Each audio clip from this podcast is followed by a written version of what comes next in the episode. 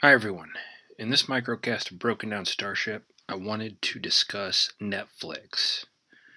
Now, Netflix is where I primarily get most of my movie and show watching done. I'm thinking of eventually switching to Disney Plus, but uh, haven't made the move yet. Now, what I wanted to talk about today was picking something to watch on Netflix, and basically how it's almost impossible to do. Has this scenario ever happened to you? You get home from work, maybe you play with your kids, you eat supper, you play some more in the evening, or read the paper, whatever you do. Put your kids to bed, you're ready to sit down and relax, you're exhausted, you just want to zone out and watch something on TV. You turn on Netflix, and then you spend the next 20 minutes scrolling through movies.